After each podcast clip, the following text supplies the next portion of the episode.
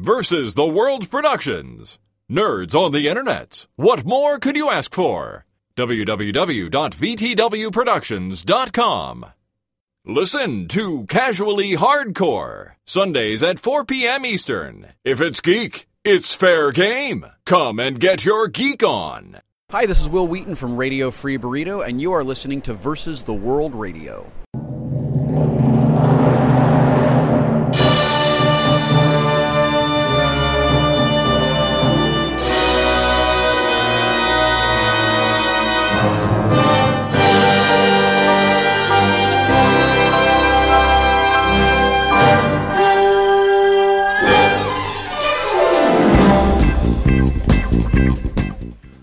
For Tuesday, the 11th of December, 2012, this is Alpha Geek Interviews. I am your host, Todd Whitehead, joined today by my lovely wife I light Rebecca Whitehead. and our Alpha Geek victim. For this episode is the author, Jim Butcher. Mr. Butcher, welcome to the show. Hey, thank you very much. Thank you for taking time out of your day to uh, be on our little podcast corner of the interwebs. Oh, no problem. Now, we've grabbed you recently after the publication of your most recent book in the Dresden Files series, Cold Days. Um, from all of us to all of you, thank you for another fine installment in the franchise. Oh, well, uh, thank you for paying money for it. Every which way I can. Uh, let's see. We have, so far, we've got hardcover, Kindle, and Audible covered. Yep. I'm not sure if you sell it in direct brain implant version yet, but if you do that, we'll be first in line. Oh, that's uh, that's uh, Penguin's department. Dang it. We'll get them on the case because you know this whole having to read it thing is so time consuming. All right, let me make a note. Download directly to brain. Yes, get right on that because we know you have that power. New Amazon feature. So, for any of our listeners who may be living in a cave or have never listened to any of our shows before, um, tell the world a little bit about the Dresden Files and the Dresden verse in general. What is, what is someone? What is the new reader in for when they come knocking at uh, Stormfront's door? Uh, the Dresden Files is a series uh, that's essentially a, a blend of the kind of private eye genre with the um, yeah with uh, contemporary fantasy. Uh, it's um, one of my favorite descriptions is think Buffy the Vampire Slayer starring Philip Marlowe, and uh, uh, although Philip Marlowe I wouldn't I wouldn't pick him I would say starring Spencer. Uh, Spencer's a little more wise ass than, than Philip Marlowe I think. Yeah, I see Uh, that. and uh, uh, and, and that's really that's that's that's basically what I write. Harry's um he's more or less the the supernatural sheriff of Chicago, and uh, uh, so whatever hap- whatever particular supernatural threats happen coming his way, that's what he's dealing with on a daily basis.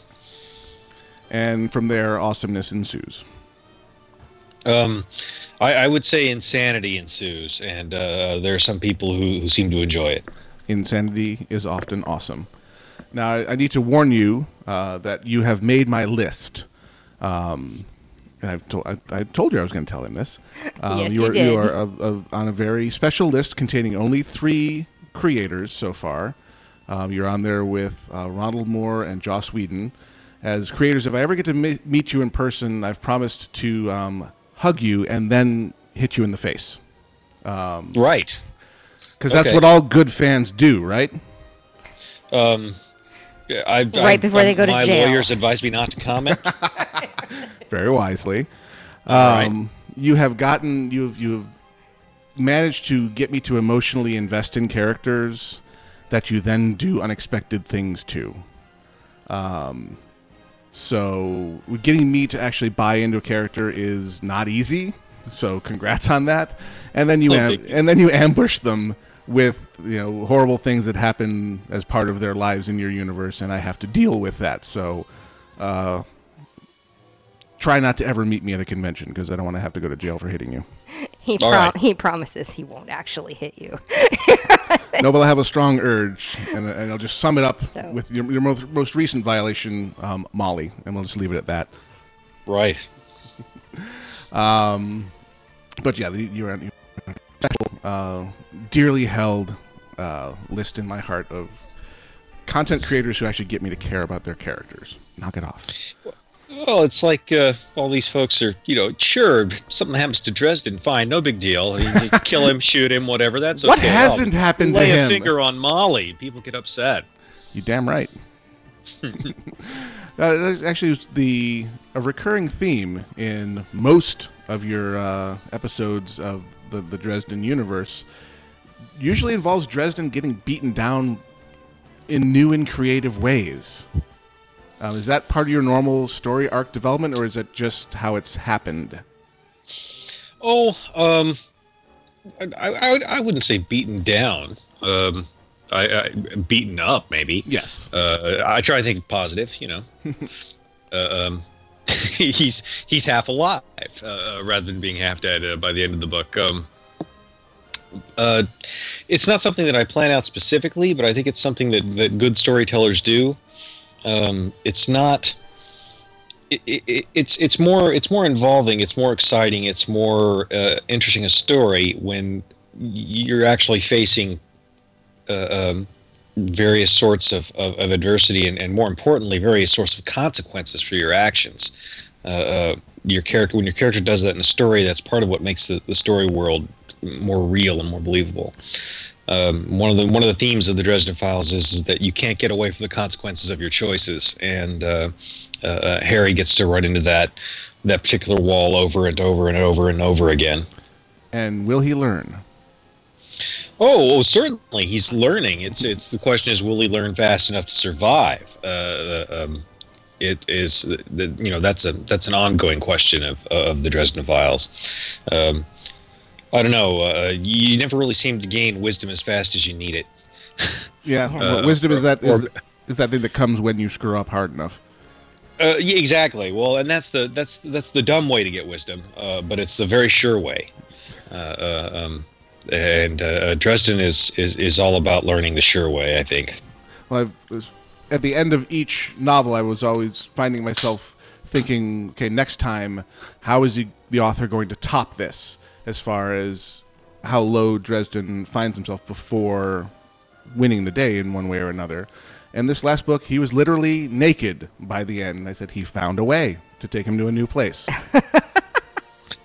Yeah, well, you know, uh, uh, uh, there was a lot of there was a lot of harking back to earlier books in the series uh, uh, in, in this book, I think, and the, the, that that that particular the, that particular instance was a callback to Stormfront, which was you know pretty much what I did to him in Stormfront too. So, uh, uh, I was uh, uh, I was going to comment. I'm sorry to on No, one ahead. of your storylines um, that I find I, I actually have watched you know watched your writing as you have matured your character and and really really enjoyed watching him grow up.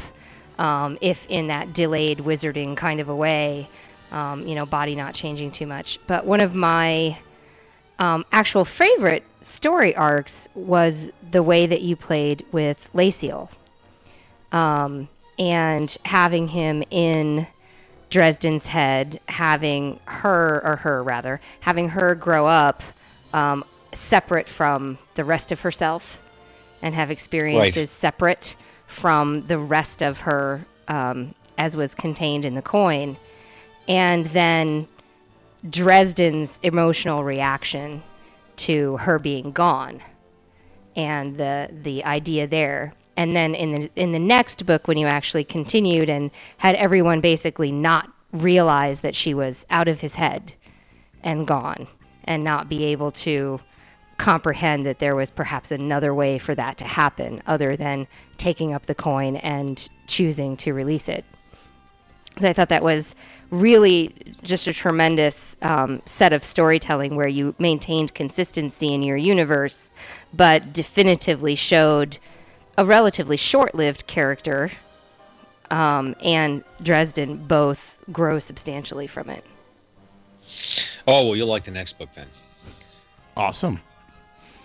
So it's just it's it is one of the things that you know you don't always have to have you know obviously I love the slugfest but you don't have to have the slugfest to show some really good character arc and development so And you mentioned the next book that leads into one of the questions from the uh, community is how far into the greater story arc do you have the Dresden verse planned? Is this something where you take them a book at a time, or do you have the greater story arc through its conclusion already in a Bible somewhere? Um, it- well, it's it's not a Bible uh, because then I'd have to keep a Bible in a safe or something. Uh, it- it's mostly in my head, and I think it's on a piece of notebook paper somewhere. Probably the Uh, best place to keep it right now in is the in your head. Yeah, well, you know, yeah, and, and that's that's your incentive not to hit me because it might fall out. um,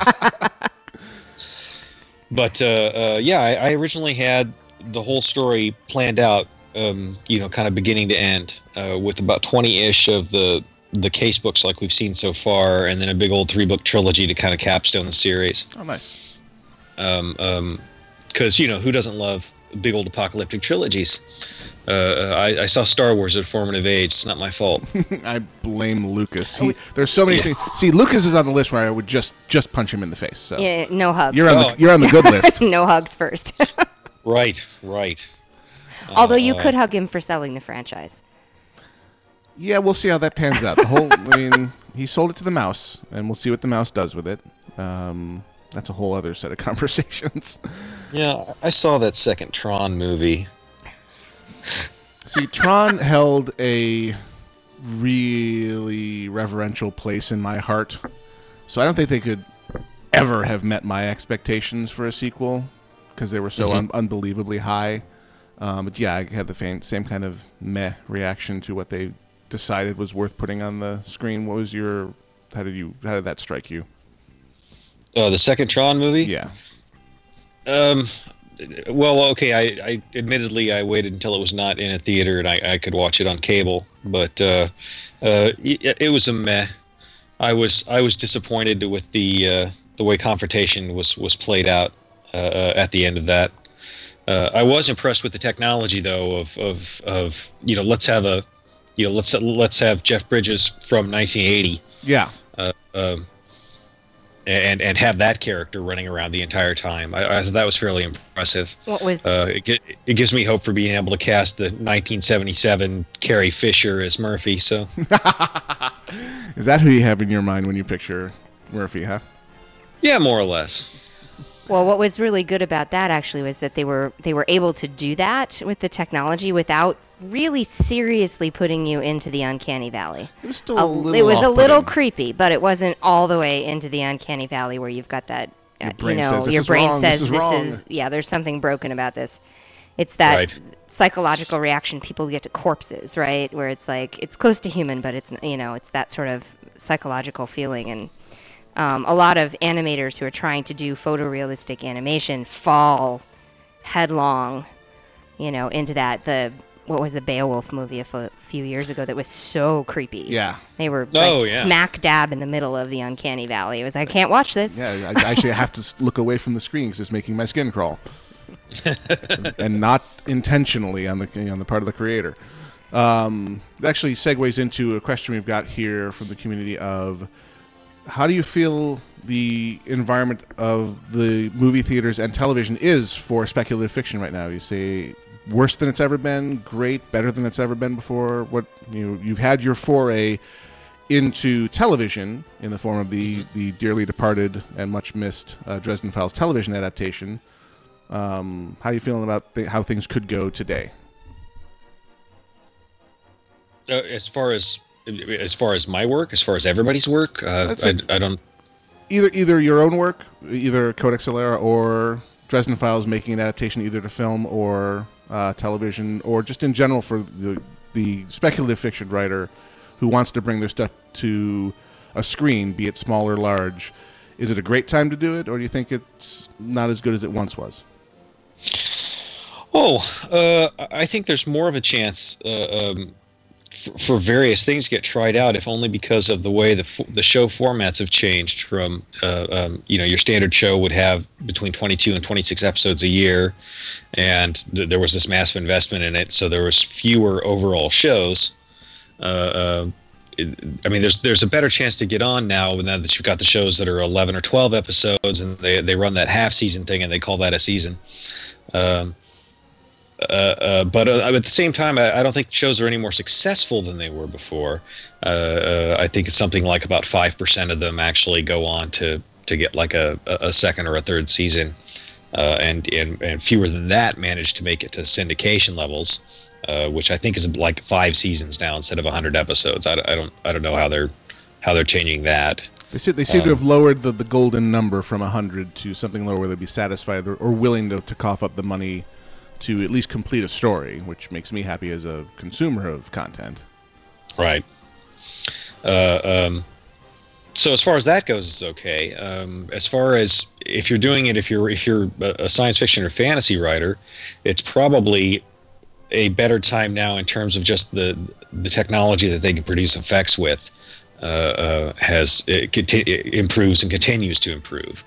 Uh, you know, special effects that you're seeing on weekly shows now are, are better than what you used to get in a lot of movies. No, definitely Um, a good time to be a geek.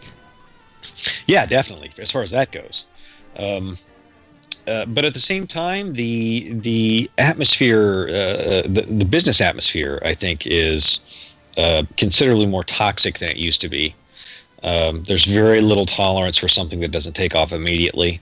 Uh, there's very little in the way of investing in something so that you'll get a payoff down the road rather than the payoff immediately right now. Right. Um, uh, uh, so if you don't have a show that just goes nuts like like True Blood did or or like uh, um Game of Thrones did, uh, it's much much harder to to get people to to continue investing in that show and building the audience. Uh, it almost always has to happen for. Yeah, there are still shows that do that, but it almost. My suspicion is that it, those mostly happen because of behind the scenes reasons rather than because of. Uh, um, uh, executives making a, a conscious decision to invest the money now for the payoff later. And I've, the other thing that's given me pause when watching adaptations is sometimes the adaptations stray very, very far from the source material. Everything we've seen, you know, what it will eventually be called the World War Z movie bears little or no resemblance to the source material. One of the things I did. Well, Go ahead. I was going to say, of course not, because if you want to keep it close to the source material, you have to read the book. And you have to know how to read. And we're talking about Hollywood here. Sorry. Um, That would- th- th- reading is not one of the things they much do. Yeah. Well, I was actually. I mean, when you, to what degree were you involved with the adaptation to television of Dresden Files? Were you basically here are the rights and your hands were off, or do they invite you into the process at all? Uh, I was invited into the process to a degree, but only because I happened to uh, uh, uh, to, to strike a, a chord with Robert Wolfe. Um, uh, I had kind of gone out and done some some some detective work and figured out who was going to be working on it. And then because they hadn't actually told me but i dropped him an email and said hey is it you? Uh, because i've i've put some various facts together. He's like man you, you're like a detective. I'm like oh well thank you. Uh, i'm just i'm just an obsessive nerd but thank you. And uh, Better to view it that So- way than the alternative. yeah, and we, we hung out and uh, uh, you know we talked about D and D games that we ran and, and, and he's he's basically a nerd. You know, uh, when I was Okay. visiting the show, when he wanted to chat with his wife, he would he would log on to World of Warcraft because it was easier to catch it there than on uh, uh, you know on on one of the internet messenger services. One of So, us. uh, one of us. Basically, yeah. So we got on well, and uh, uh, so I mean, I, I had a little bit of input just because he'd actually read the material and liked it, and uh, because we, we got on well. But I didn't have anything uh, in the way in the way of official editorial ability. I mean, of the Uh, the kinds of adaptations I've seen, that's one of the ones that, that I enjoyed the most because they everything everything I saw that they changed about the universe, I saw as a necessary change to make it play better on television. How did you feel about the? I mean, did you were you the kind of creator who could bring yourself to watch it, and what were your re- reactions if you, when you did? Oh, the Dresden Files are my baby, but sooner or later, you know, you, you send your baby off to boarding school, um, and uh, uh, you got to understand that, that things aren't going to be within your control when you do that. Um, I, I, I, I agree. I mean, all the changes they made, I understood why they made them. Uh, apparently, if if you want to, I mean, you know, if I want to destroy the city of Chicago, I can do that in, in some pages, and that's fine, no big deal. But apparently, you have to pay money to do that on television. Ah! And uh, Budgets. I know, right? And uh, um, it, it's it, it, it was looking at it was I, I could see the necessity of, of the various changes that got ma- that got made. The only one I really hated well, there were two that I didn't like, and, and one was that uh, uh, they they had Murphy look nothing like Murphy. Yes. But when I when I visited the set, though, she was the only actor there who'd actually read the books. So and she came up and started geeking. Yeah, and Valerie Cruz came up and, and kind of started geeking out about the books with me, and it's like, okay, I forgive you. You you can uh, you can have dark hair and stuff, Valerie. I'm sure she feels validated uh, whenever she hears something like that. Murphy had an accident with, with hair coloring and She and, and ethnicity. And anyway, She needed to go Which- dark. That was it. Yeah, it- but she'd actually read the books, and, and the and the actress was cool. She was a real sweetheart. Um, Amen. Uh, and then uh, I was kind of I, I I was twitchy about how they handled Bob, but at the same time, it's like, uh, uh, well, you know, if you either have to pay tens of thousands of dollars for an animated skull, you know, every second he's on screen, or you have to get a, a puppet like the cat on Sabrina. Can't we just make him a character? I'm like, yeah, I, I guess I don't want a puppet like the cat on Sabrina. well, the act, at least the actor's voice d- worked for me. Um, I wouldn't have needed to see him, It but did he- indeed, and and and he actually, by the time I'd seen three or four episodes, he'd sold me on it. Uh, uh, plus, the the actor uh, Terrence Mann was in person is just a great guy. Uh, uh, I mean, he was one of those. He's one of those people who, uh, when he's on the set of the show, he's always looking out for other people. He's always uh, uh, he always gets great respect from the from the crews that he works with and so on. Good people. Uh, I think he did a great job. So what was the thing that you just couldn't stand? Oh, the fact that you know they changed Bob the Skull to Okay, a person. so that was that was the one that was didn't merely bother you. Just like oh, at first you couldn't couldn't tolerate it. Right. Right, but on the on the other hand, though, they made that really really cool skull, Yeah, it did look very uh, awesome. It was just awesome. Yeah, great great prop piece, and they had a lot of fun with it. Yeah, they'd had all this backstory for him that never actually made it into the show. There was there were several uh, uh, scenes where you got to see his you know story back in the day uh, that it wound up getting edited out. You know, but they explained the axe wound on the skull and so on. So Awesome. Yeah, Yeah. that's one of those ones where you, we were talking about earlier about you know shows not getting a chance, and Dresden Files came along in the period of time where I was getting really cynical about. Oh, great! I love the show that guarantees it's going to get the axe. Yeah, that yeah, keeps, ka-chunk. keeps happening exactly. Uh, So I try not to love shows too much early in their lives because I apparently curse them into cancellation. Right, right, and and and ironically, by doing so, make them more likely to get canceled. I have I have Uh, no idea what I'm supposed to do. Really mathematical sense, but So I was going to say though, one of the things that that we have seen not often, but we do see, you know, obviously very rich opportunity for stories to develop and and universes and and um, you know creators to develop followings um, on the internet as well, or to take shows. I'm going to point to the Joss Whedon Firefly to Serenity example as a person who took a you know a canceled after 14 episodes television show. Thank you, Fox. Um, and you know at least was able over time and because of the commitment of the audience to turn it into a motion picture At least tell and a tell part of the rest of the story. a part of the rest of the story, which I know got him his space for killing Wash on your hug and punch list. Um, but at the same time, I do think that that more so than at any time in our future, you do have the opportunity to build these. What I would describe in a more traditional sense is kind of that cult following. Um, I think about Felicia Day and Mm-hmm. her work um, and her television just basically finding now. finding your audience. Have you found the internet to be a, a useful tool for finding and communicating with your audience? Yeah, wh- wh- what are you kidding? Of course it is. Uh, it's- Loaded question. Loaded It- question. Yeah, I mean, it's one of those things that's the, the most useful. Um, um, uh, uh, I had a friend, my, my, my friend uh, uh, uh, Fred, who's uh, uh, in charge of Evil Hat, and he's the he, he owns a company that's done the, the role playing game. And he was establishing a, a fan site for me before I'd actually gotten any books sold. and I was kind of looking at him like, Fred, you're you're you're kind of crazy. You're sort of insane. He's like, No, man, this is this is the future. This is how you have to do it. And I'm, I'm like, um, okay, you know, I'm going to go along with this, uh, in in terms of I'll show up there and like talk to people and so on, and and and kind of you know in, invest the, the the energy in it. But I, I still think you're crazy. And uh, uh, as it turns out, Fred was just smarter than me. Uh, uh, Visionary. yeah, yeah, and he, you know, I mean, he already had the uh, this fan site established and, and the forums and so on, and uh, so when people started showing up there, uh, um, and and I mean, and it did happen, you know, they would say, "Hey, I I love your books," and and I'd I'd you know log on and be like, "You do? Oh, I guess you read it. Uh, Awesome. amazing. Okay, cool." Uh, yeah, I mean, early on in the in the in the series, you know, when I only had a couple or three books out, you know, I I would show up to places all the time. I'd, I'd do a signing. You know, nobody would sh- would, would buy a book. Uh, I'd be at a convention and do a reading. Nobody showed up. Uh, uh, it was so that sort of thing was very. I mean, that's common as a writer. Uh, uh, you know, when you're when you're getting started. Um, and uh, Telling yourself uh, is that is one thing. Experiencing it is probably, I would think, very other and, and harder to, to weather. Um, it's a it's a little discouraging, yeah.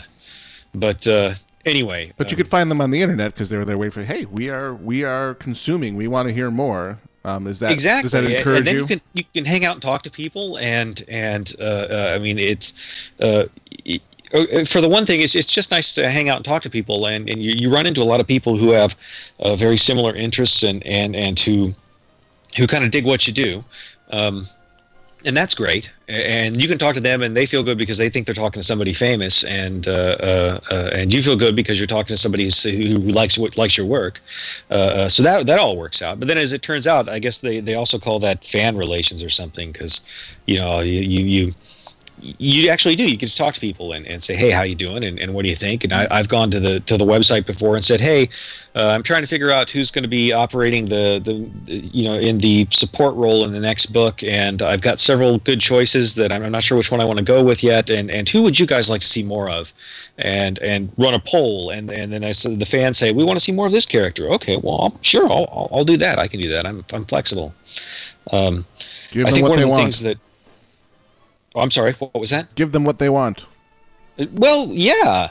Uh, I think one of the things that people uh, uh, uh, forget, and that sometimes even creators forget, is that artists have always, uh, historically speaking, have always needed the support of patrons.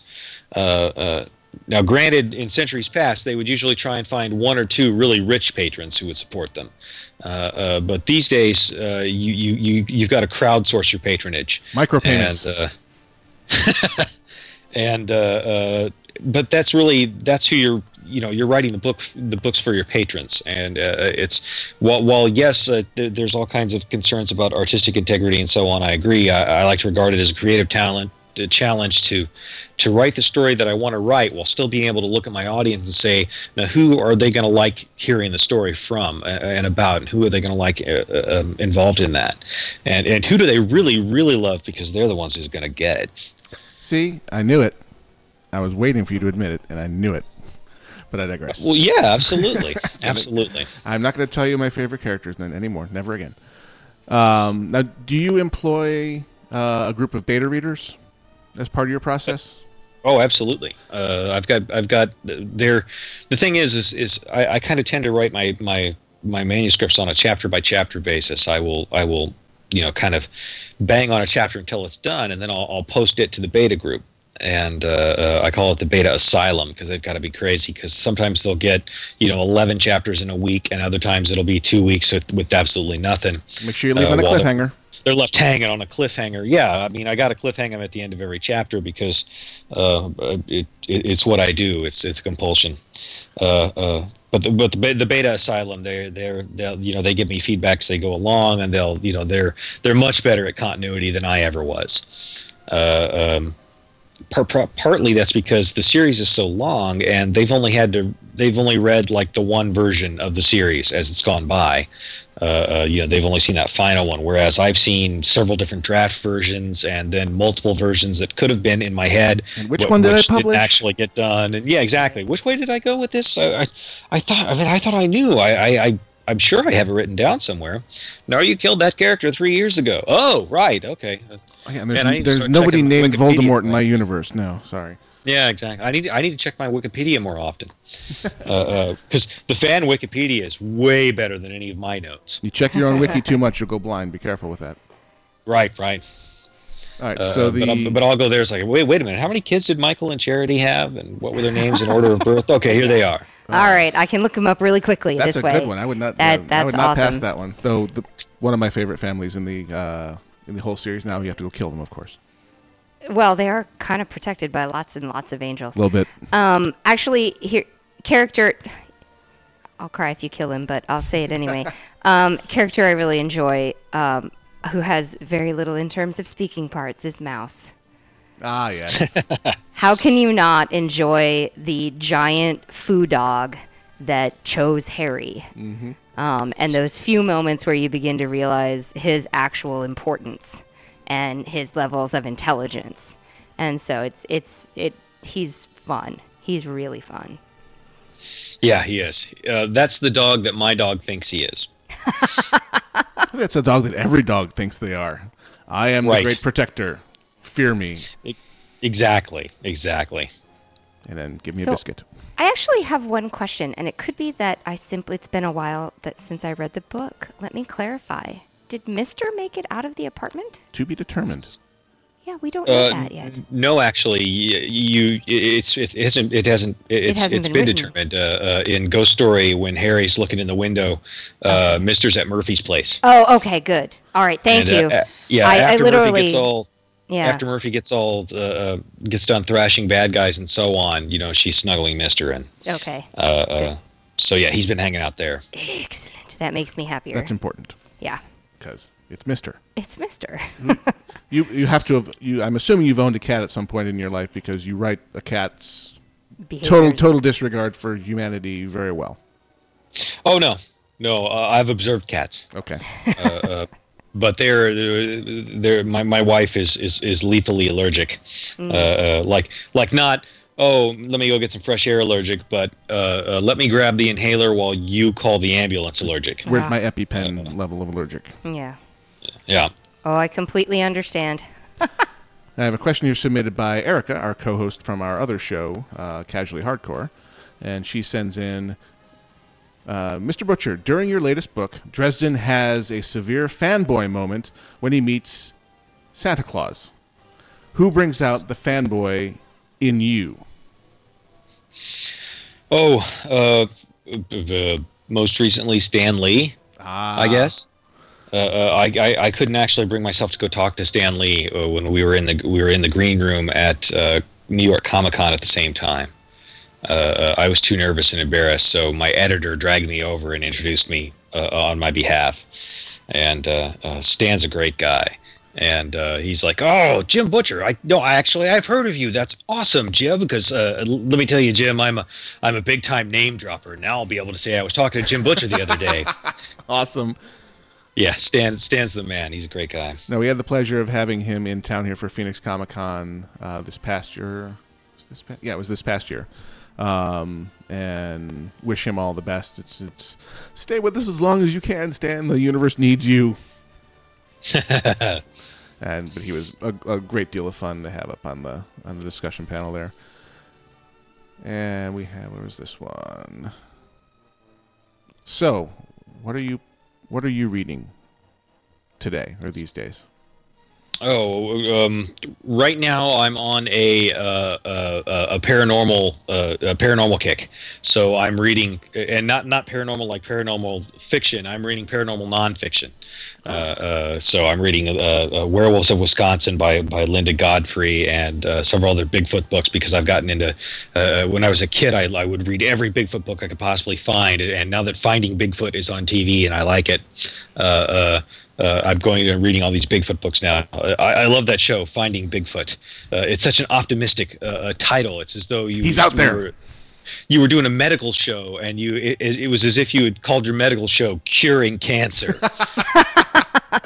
Yep. you know, it's like finding Bigfoot, and and and I and I dig the show, and I dig the I, I dig the investigations, and I really really fascinated by the people who do it because uh, these are folks that are out there, you know, seriously carrying on this investigation, despite the fact that you know 99% of the rest of the world is going to tell them you're chasing unicorns, and yet there they are out there doing it, uh, uh, and. Uh, you know, and, and it's it's if if there's no Bigfoot, then then the people who are who are questing after him in any case are are, are just a, a really fascinating case, and and if there is a Bigfoot, man, the rest of us are going to feel stupid. I would love to feel that stupid. I would love to. And either way, yeah, I, I'm going to go on a Bigfoot expedition. It's on my bucket list is to is to go uh, uh, on actual to go squatching. Uh, so I'm going to have to do that at some point. That's a Uh, verb. yeah, that- it's a verb. I love that verb. Yeah, we're going squatching. So let That's me. just a- awesome. Not, so nothing I expected to learn today. Today I learned. today I learned there's a new verb out there. Um, I was going to ask you, do you also do things like Ghost Hunters and those sorts of shows? Um, I know I've they. watched I know they predispose. I've watched Ghost Hunters uh, occasionally. Uh, I've watched it, but uh, uh, uh, I've never really been. Uh, ghosts have never held the same interest for me that Bigfoot did, because you know Bigfoot could look in your window. Right. You know, a ghost might be around, but you probably you won't even notice it. I'm just picturing You know- Dresden setting off all the EMF meters in the ghost hunting There party. you go. Oh, I know, I, and everything going wrong. Well, they don't and have they're, enough they're following him around right? because the EMF meters keep going off, and then their equipment starts to break, and then dude, it's all it's, it's all around him. I, I Mm-hmm. think you're some kind of ghostly center. It's like, no, no, I, I was a ghost briefly. It's probably just some leftover. Yeah. and that whole wizard setting off the electronics sort of thing. Yes. Yeah, yeah, exactly. Hex. Hex. So I'm just alone. thinking this would be hilarious. Uh, So- so that that now explains the uh, the short story, um, Bigfoot on campus. Um, Oh, there's actually a trilogy. Uh, there's uh, uh, B is for Bigfoot, and I was a teenage Bigfoot, and then Bigfoot on campus that all deal around the same character uh, uh, that Dresden is going out to help, and and uh, um, they're uh, it, it's it was kind of a loosely written trilogy that I did.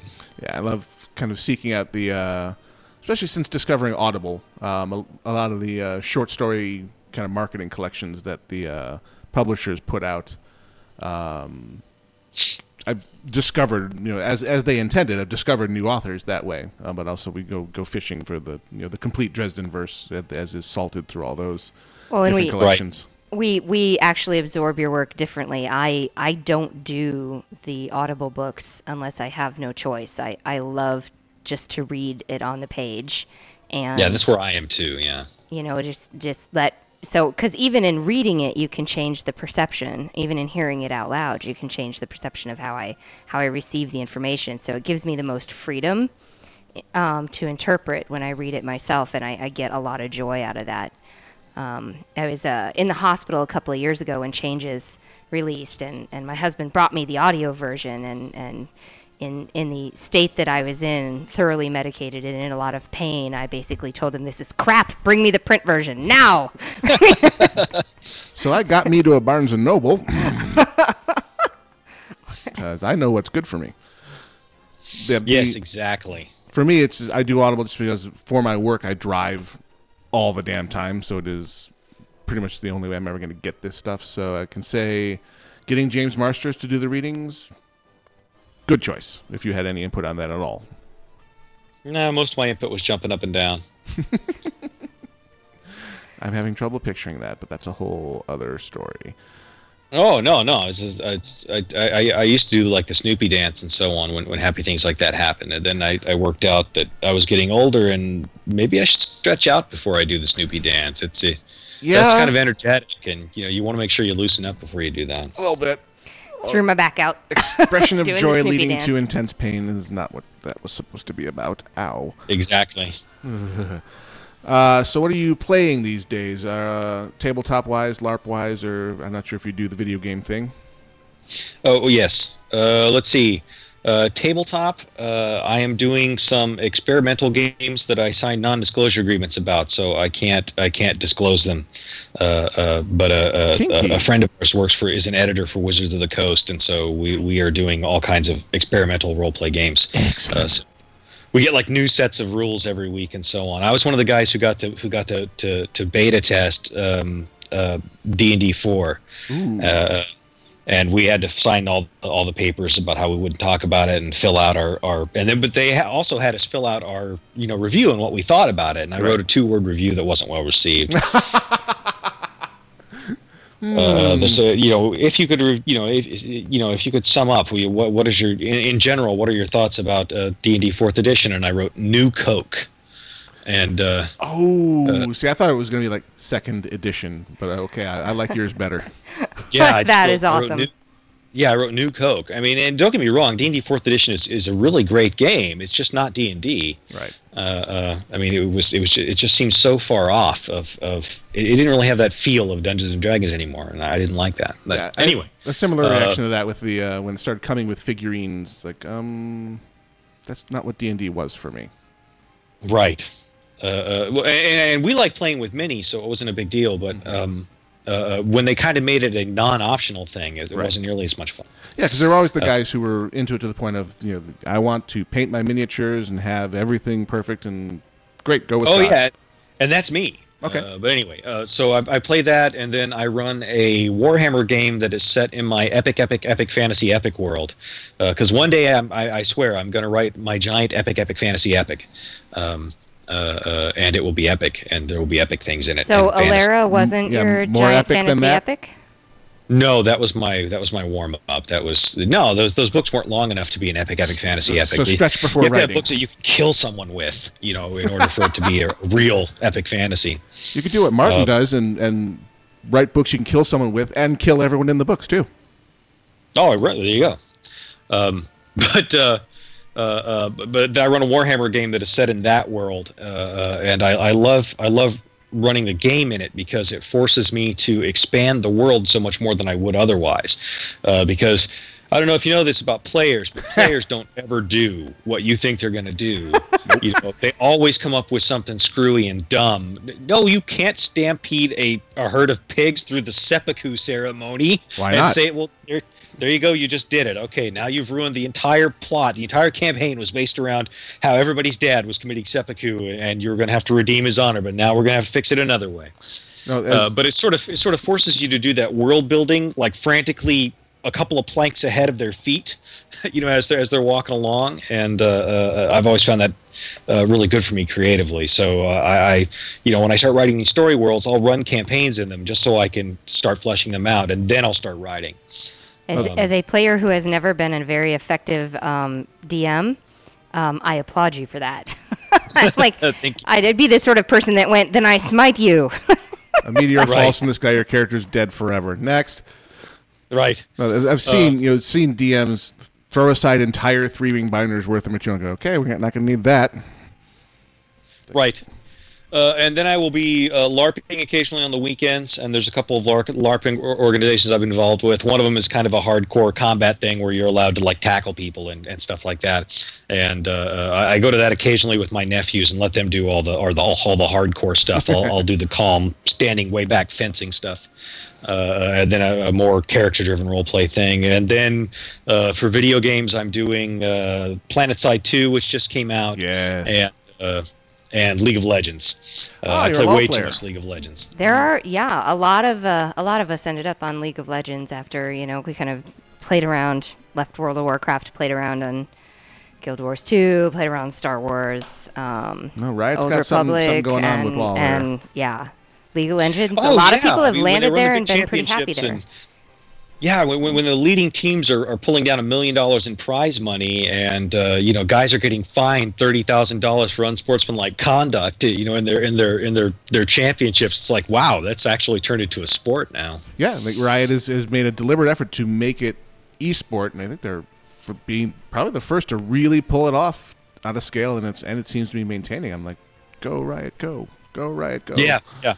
It is one of the things that uh, I'll play with my kid and his friends. Uh, uh, you know, they'll all come over and, and because, you know, they'll, they'll all be over here because I, I- we've got a bunch of computers set up downstairs, and uh, uh, so they'll, the boys will crowd into the basement and we'll settle down for League of Legends and be, and be playing that all night. And you know, we'll, we'll we'll play a few rounds series, and after that, we get to the punchy teams. Which team do we play? All right, everybody has to have a hat. Right, the all hat team.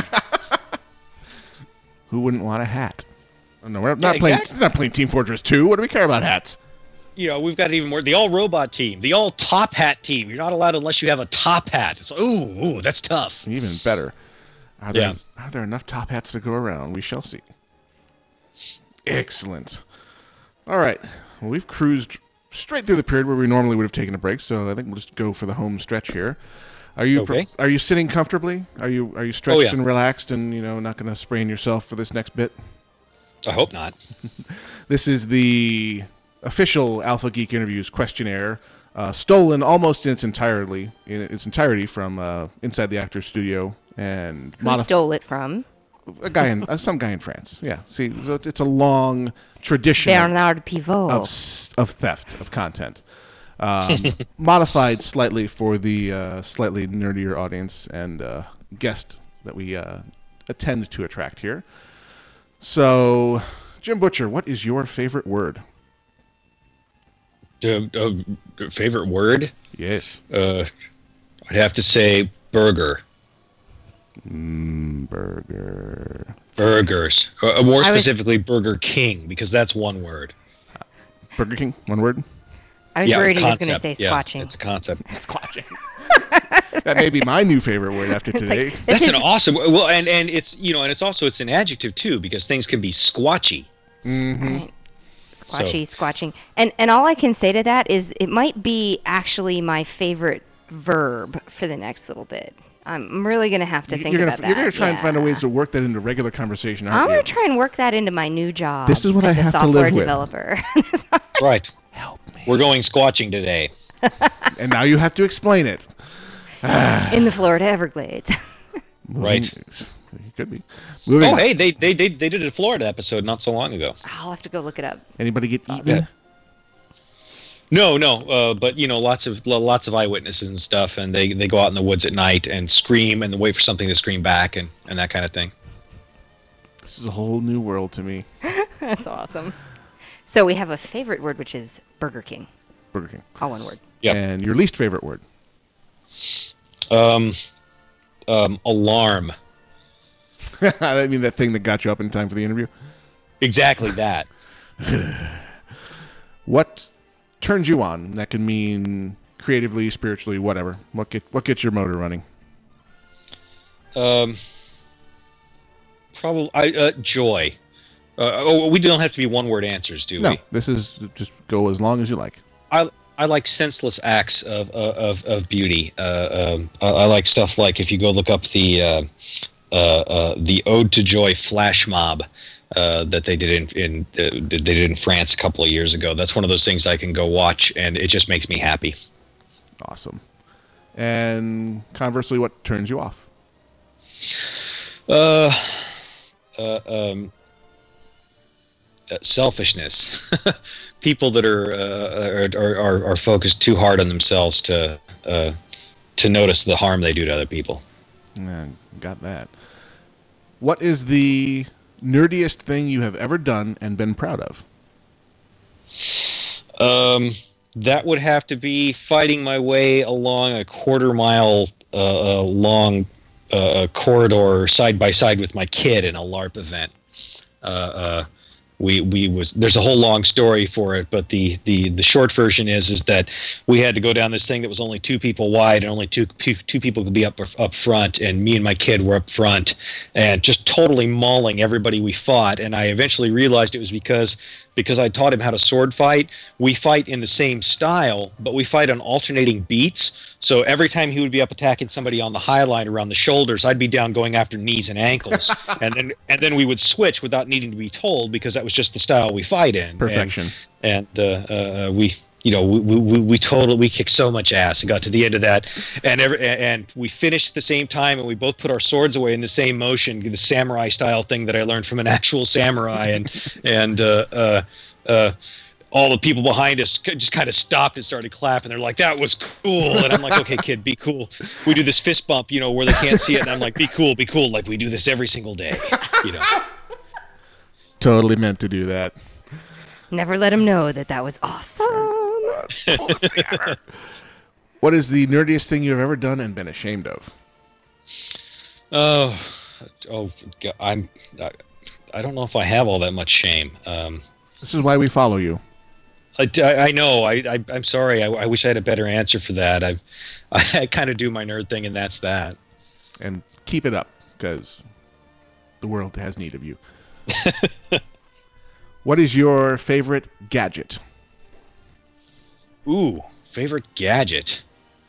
Um, I'm gonna have to go with the iPad on that one. Getting that a lot lately. I I dig my iPad. I can use it for all kinds of stuff. I, I recent on, on the the most recent uh, signing tour. I I didn't even take my laptop. I took my iPad with me, and that was more than enough entertainment in the off months.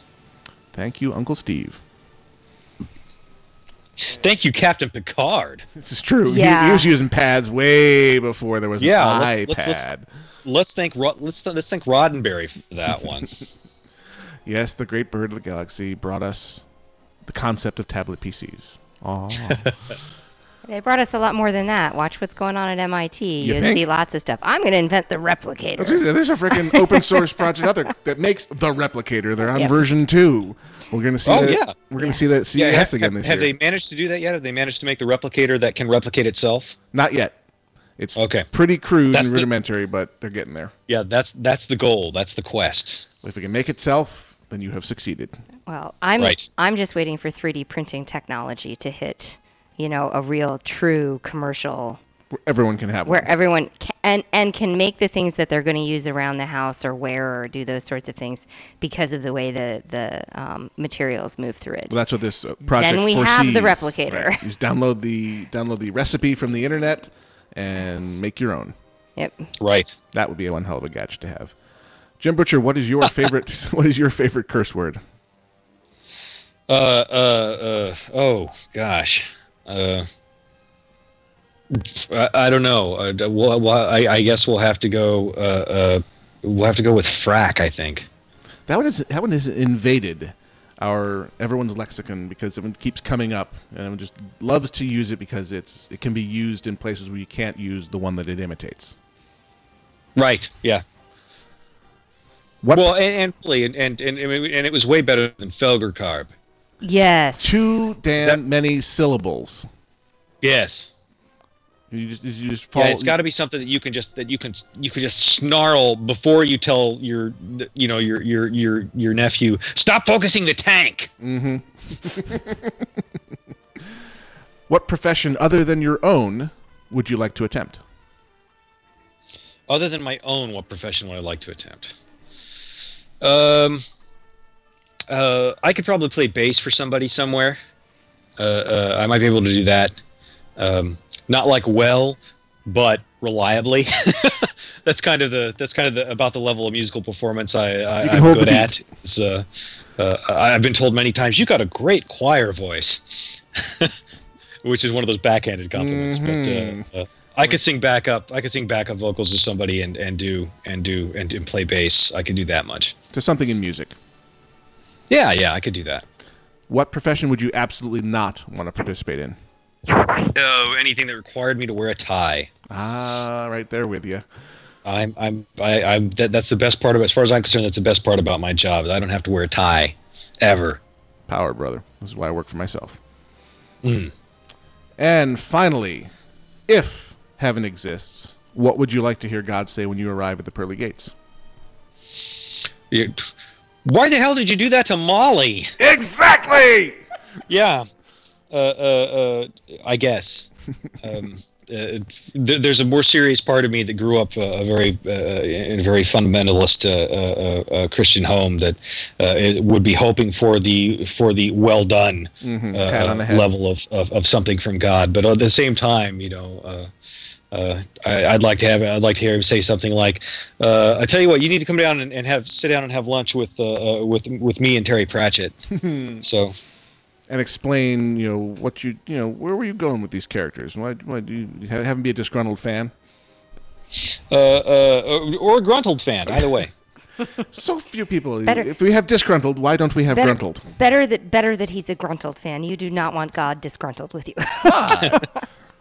He's already dead. What's he gonna do? But I digress. not Ah. let you in.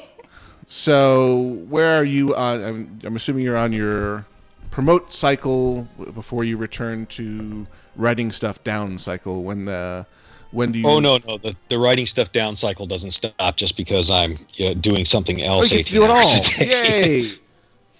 Lucky you. So what? Uh, are you on schedule for another chapter in the story in another year or so? Uh, yeah, that's the plan. Um, I'm supposed to start. I'll, I'll probably start the, this next book um, um, around February, um, because the, the the book that I'm writing, uh, working on right now, is taking a little bit longer than I had thought. So uh, I'd hope to get it done by the end of July, or the end of July, end of December. Uh, but it'll probably take me until the end of January to finish it, uh, and that's the first book in the steampunk series. Ah, you have you've you've spoken before. Uh, you- you've spoken before of revisiting Alera with a steampunk bent. Is this in that universe, or is it just taking your steampunk idea a different direction? Oh no, this is a whole new this is a whole new story. Um, uh, uh, one of the things that uh, uh I've always believed uh, as a as a writer is that um, you write your story and then your story's done and then you, you go on and write the next story. Um, uh, I know that, that, that, people like a lot of people like having you know more story, more of the same story, but as a writer, I don't think it's it's really good for you. Um, uh, in terms of, of, of your ability. Uh, I really believe that you've got to go on to, to, to, new stuff and, and, and different stuff and stuff that you're not sure you can do. And that's how you keep growing. Um, uh, so I'm taking on this this whole steampunk thing, and that's what's coming up next. Um, and how do you how do you uh, find Victorian era technology to how does that feel to you? Is that uncomfortable enough that is it is what the, the different that you were looking for? Oh, it's it's it's it's writing these characters that are very different in in, in their persons than who I am. Uh, um, you know, these are characters who are very concerned with, uh, um, very concerned with propriety, very concerned with with uh, behaving in the pop in the proper fashion. Uh, some of these characters are are very, uh, they're kind of uh, from upper stratosphere of their society characters, and and being able to write them and balance them against the the, the people who haven't had the same life experience is is um, has been a challenge for me that I've been as as I've been going along. Um, uh, on the other hand, I also get to write talking cats. Uh, uh, and oh my god, these things are monstrous. They're, they're, they're such horrible little bullies. I love them. Uh, uh, the cats in this particular world are, are uh, they can talk and, and they've got something of an opposable thumb and they have matches. So they're really they're an effective mafia more or less. you know. I noticed that there are very few rodents here in this storage facility. Would you like that to continue that way? You know, perhaps you will leave some cream out where we can find it. See, um, I think you found your cat voice oh, very well, because I really enjoyed uh, Cat Sith in, in Cold Days very much. The little bit we got to see okay. of him. Yeah, then you will dig uh, uh the cats there, I guess, because your Cat Sith was their was their parent. Okay. Uh, uh, when I started writing them, and um, yeah, I'm, I'm, having a whole lot of fun with the steampunk series. And when is that likely to see publication after you turn it over? Oh, there's no there's no deal with the publisher yet. I, I think there probably will be, okay. um, uh, but I don't know when. Um, but that's one of those things that the that my agent is gonna is gonna call me and tell me about. You're gonna give um, it to him um, and say, "Here, go find a home for this." Yeah, yeah, basically, uh, uh, and I, and I'm, I'm pretty sure that uh, Penguin will probably want to, to keep doing it. So uh, they, they seem to have enjoyed their relationship with me so far, and, and I don't mind them. So. what? More money? No, no, no. Run along. We don't need any more of that. We have plenty. Yeah, exactly. Well, we'll keep an eye out on uh, now. Where where on the uh, interwebs can people find uh, your main site? So when you do announce things like when the steampunk novel may be coming out, and where where can they look? Uh, they can go to www.jim slash butcher or jim dash butcher.com. Um, jimbutcher.com, all one word, got cyber squatted out from under me. Uh, uh, uh, back in 1996 or so, and they wanted an extra $300 less than 24 hours later for the name. And I'm like, 300? You, you haven't had this for 24 hours. They said, well, we had a meeting. And so for that, you want 300 more dollars. And this is the time where I was I was working, you know, part time uh, uh, IT support right. and going to school and, and so on. And I had no money. I'm like, no, forget you. And I added a dash in the middle. And there it is. Uh, yeah, and there it is. Uh, uh, but anyway, jim-butcher.com, uh, and we'll have uh, that's where all the official word goes. Um, uh, uh, you can poke me on Twitter. I'm Longshot Author on Twitter, and if you need to know something occasionally, I the, somebody will poke me on Twitter, and I'll go, "Oh, the new book's coming out," you know, blah. Awesome. And congratulations on Cold Days hitting number one on the New York Times list. Oh, thank you very, very much. Um, um, although that's something that the readers do, I don't do that. I, I just write the book. Well, uh, I'm the congratulations. Who, it's who, awesome. I mean, it, it's y'all who are making it popular. I, I just I just write it. Oh no! If, if you if you wrote crap, we'd turn on you in a cold second. Believe me. Oh yeah, yeah, I believe it. That's why uh, you know I keep uh, I keep trying to write things the readers will like, um, uh, because if I don't, they'll take my house away. There you go. The darn, yeah. see, and then there is symmetry. There's there's relationship there. So, uh, so, what you're saying is we own you? Okay. Um, yeah, basically. I've always wanted an author. no, thank you very much for uh, the work you do and the uh, universes that you create uh, and allow us to come play in. Um, large chunks of our community are, are avid uh, Jim Butcher fans, uh, both from Codex Alera era and into, which was the gateway drug for many of us into the Dresden Files. Right. Oh yeah, you're, you're the you're the you're the you're in the minority then. Uh, usually it was the other way around. Oh, really? The the Uh, Dresden yeah. would, would lead people to Alera. Yes, yes. Uh, uh, uh, well, and I, and I think uh, uh, uh, Lord of the Rings helped with that too. The, when the movies came out, uh, the cover of the first Alera book has a Hobbit on the front. I mean, it it, it does. I mean, it's, there's no Hobbit or anything like a Hobbit in any of the books. But uh, if you look at the front cover, uh, uh, except for the fact that they that they don't show the big hairy feet, it's a Hobbit. He's got the cloak. he's got the sword. It's a hop. Somebody at Penguin knows marketing. Yeah, evidently. Let them do their thing. You just keep writing the words. That's my plan. Oh, yeah. All right. Thank you very much for taking time out of your schedule to spend with us here on Versus the World Radio on Alpha Geek Interviews. Thank you for having me. Oh, hey, stop by anytime and just let us know who we need to kill uh, to get into the beta group, and we'll get right on that. All right. just don't tell anyone else, just us. See, it's our special Right. agreement. I have been Todd Whitehead. I joined this episode by my lovely wife. Rebecca Whitehead. And keep an eye on the front page of VTWProductions.com for announcements of future interviews as we schedule them. You can email us, ch at VTWProductions.com, or you can send one directly to me, gnomewise at VTWProductions.com. Check out all the fine shows on the network. You will be glad that you did.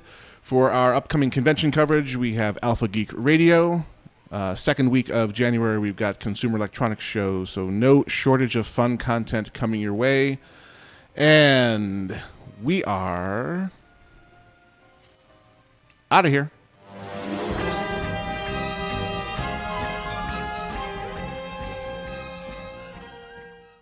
versus the world's productions. We're not alcoholics. We simply enjoy living in a liquid medium. www.vtwproductions.com